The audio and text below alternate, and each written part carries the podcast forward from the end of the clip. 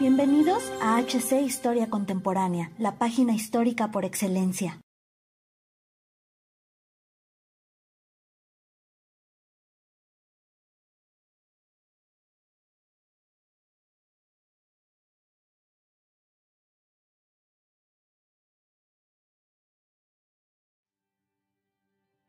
El Panzer tres se ha vuelto uno de los tanques icónicos de la Segunda Guerra Mundial y en general como máquina de guerra, pues debido a su relativo sencillo diseño, su confiabilidad mecánica y, hay que reconocerlo, por el misticismo que rodea a las fuerzas blindadas del ejército alemán de la época, le han dado un gran estatus de gran reconocimiento, pero ¿realmente está justificado? Bienvenidos historiadores a una nueva edición de Máquinas de Guerra, donde les daremos algunos datos e historia del legendario tanque Panzer tres, un carro de combate medio que tuvo gran actividad en el mayor conflicto bélico de la humanidad. Así que sin mayor preámbulo, subamos al blindado del día de hoy. Como muchos saben, Alemania quedó muy menguada después de la Primera Guerra Mundial, tras firmar el Tratado de Versalles. Sin embargo, es con la llegada del dictador, canciller y líder Adolf H que se inicia la labor de rearme masivo de la recién conformada Wehrmacht, nombre de las Fuerzas Armadas que sustituyó al entonces republicano Reichswehr, siendo uno de los objetivos la creación de un ejército de carros blindados. Uno de los principales impulsores de esto fue el muy famoso general Heinz Guderian, que veía con gran interés la teoría inglesa en cuanto al uso de tanques en un conflicto bélico, aunque estuvo limitado en principio por el ya conocido Tratado de Versalles. La normalización de relaciones entre la República de Weimar y la U R S S en mil novecientos veintidós permitió un acuerdo secreto entre ambos países parias con el objetivo de entrenar y desarrollar tecnología y tropas militares a fin de no quedarse rezagados en el aspecto bélico. Si los mencionamos como parias es debido a que estaban aislados en el concierto internacional de naciones de la época. En mil novecientos treinta y cuatro se le presentó al canciller el plan de usar las divisiones blindadas en el campo de batalla. Hay que reconocer que Adolf quedó impresionado, pero debido al costoso rearme de la Luftwaffe, estos recursos no podían ser destinados a la idea de Guderian. Ya con el paso de los años, los continuos estudios del ahora mayor general dieron como fruto el libro Actum Panzer en mil novecientos treinta y siete, un texto donde mostró sus ideas tácticas y modo de usar los blindados para los futuros conflictos bélicos. Curiosamente, ese mismo año inició la producción de nuestro tanque del día. La razón, la Guerra Civil Española.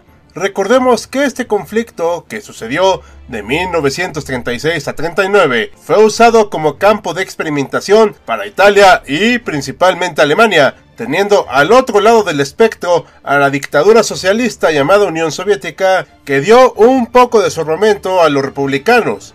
En ese entonces, los principales tanques producidos por la Wehrmacht eran el Panzer uno y dos, de los cuales hablaremos en el futuro. Estos fueron destinados al campo de batalla hispano. Sin embargo, pronto se reveló que aunque no eran malos en su momento, en esta guerra resultaban ser bastante sensibles a la maquinaria soviética, en especial al carro T veintiséis que peleó del lado republicano. Tras este análisis, Guderian ordenó la creación de un tanque que combatiera a este blindado medio, así como prepararlo para futuros conflictos. Es por ello que nace el Panzer tres, también conocido como Panzerkampfwagen número tres, en su nomenclatura oficial. Fue diseñado entre los años de mil novecientos treinta y seis a treinta y siete y se le pidió a diversas compañías germanas este diseño, pero la ganadora fue Daimler-Benz, que mostró un modelo que satisfizo al cerebro de los Panzer. Su designación oficial fue SdKfz ciento cuarenta y uno. Las medidas de los blindados fueron veintitrés toneladas de peso, una longitud de cinco punto cincuenta y seis metros, dos punto noventa de anchura y dos punto cincuenta de altura. Además, su motor era un Maybach H L que generaba trescientos caballos de vapor, los cuales le permitían llegar a cuarenta kilómetros por hora en carretera, pero a una velocidad muy inferior en el campo traviesa. No obstante, resultó fácil de maniobrar para su tripulación de cinco personas, que eran el comandante, artillero, cargador, conductor y operador de radio. Fue equipado con un cañón de treinta y siete milímetros para combatir contra otros tanques. En ese momento era el cañón antitanque estándar, aunque posteriormente se mejoró a cincuenta milímetros para mejorar y prolongar su vida útil. La producción inició oficialmente en mil novecientos treinta y nueve junto con su hermano el Panzer cuatro, del cual haremos un video del futuro. Se construyeron diez tanques en mil novecientos treinta y siete, pero para el inicio de la Segunda Guerra Mundial se tenían noventa y ocho de estos blindados que abarcaban las versiones de la A a la C. Una de las razones por las cuales no pesó tanto su ausencia fue que se habían obtenido tanques nuevos y eficaces de la reciente anexión de Checoslovaquia, y sí, desde luego nos referimos al Panzer treinta y ocho T, el cual puedes ver en este mismo canal.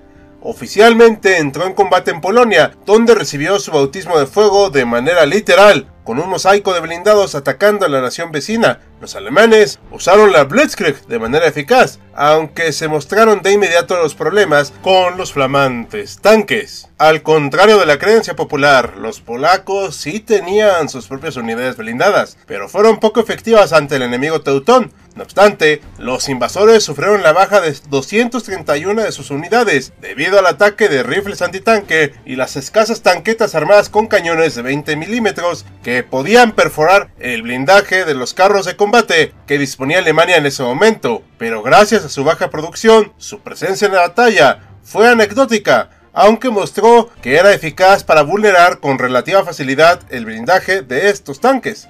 El escenario francés resultó además revelador por las formaciones Panzer, los cañones de los cuales disponían resultaban poco eficaces para perforar el blindaje de sus contrapartes galas e inglesas, lo cual llevó a reclamos por una mejora en el equipamiento del Panzer tres. Aunque sí eran inferiores en blindaje como un elemento táctico para la victoria alemana, la poca comunicación y la pésima logística de los aliados en mil novecientos cuarenta permitió que fueran superados por los germanos, que con las ideas de Guderian implementadas en sus formaciones, lograron superar sus limitaciones e imponerse en la invasión a Francia, teniendo como protagonista el radio, el cual estaba presente en todas las unidades blindadas germanas y que brillaban por su ausencia en los tanques lentos y pesados de británicos y franceses. Precisamente tras esta batalla resultó necesario revisar a nuestro carro de combate y se decidió mejorarlo con un cañón de cincuenta milímetros que hizo su debut en la variante G, extendiendo así su vida útil.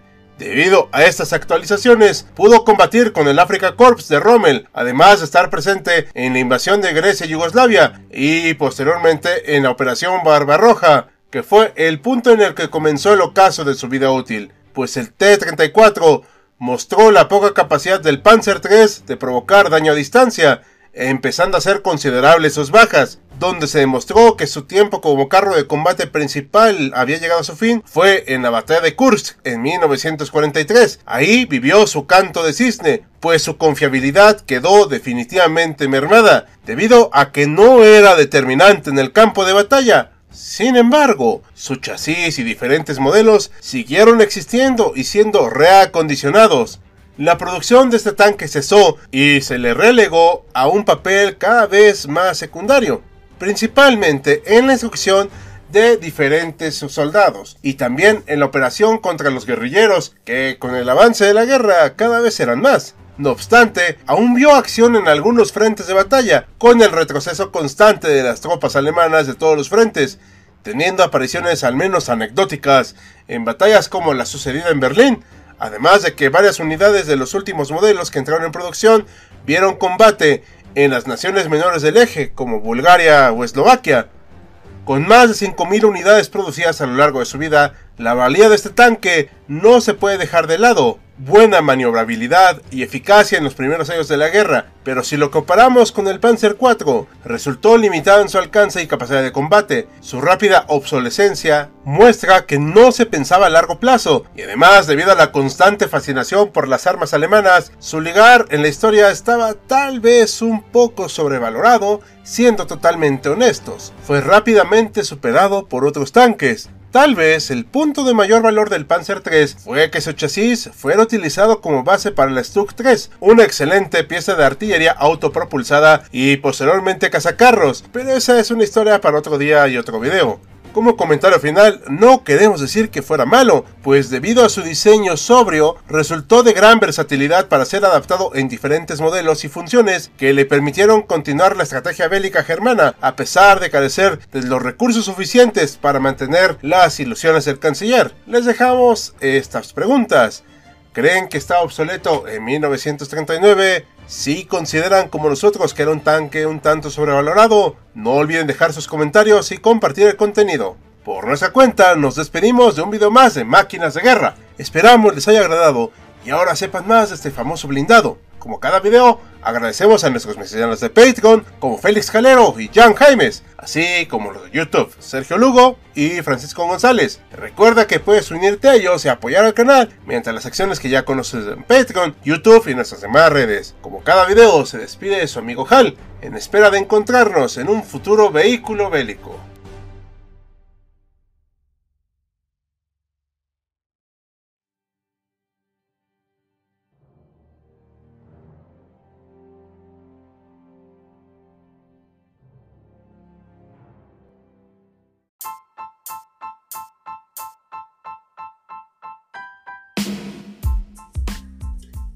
De seguro te estás preguntando de dónde sale el concepto de jaquecas históricas.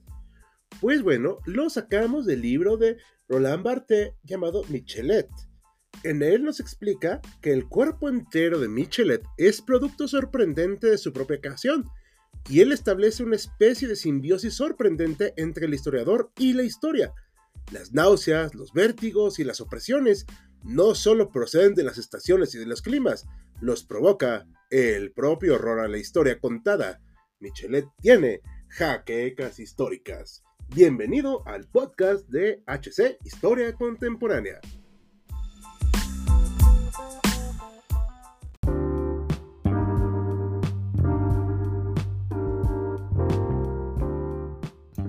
Gracias por acompañarnos en otro episodio de Jaquecas Históricas, el podcast oficial de H C Historia Contemporánea.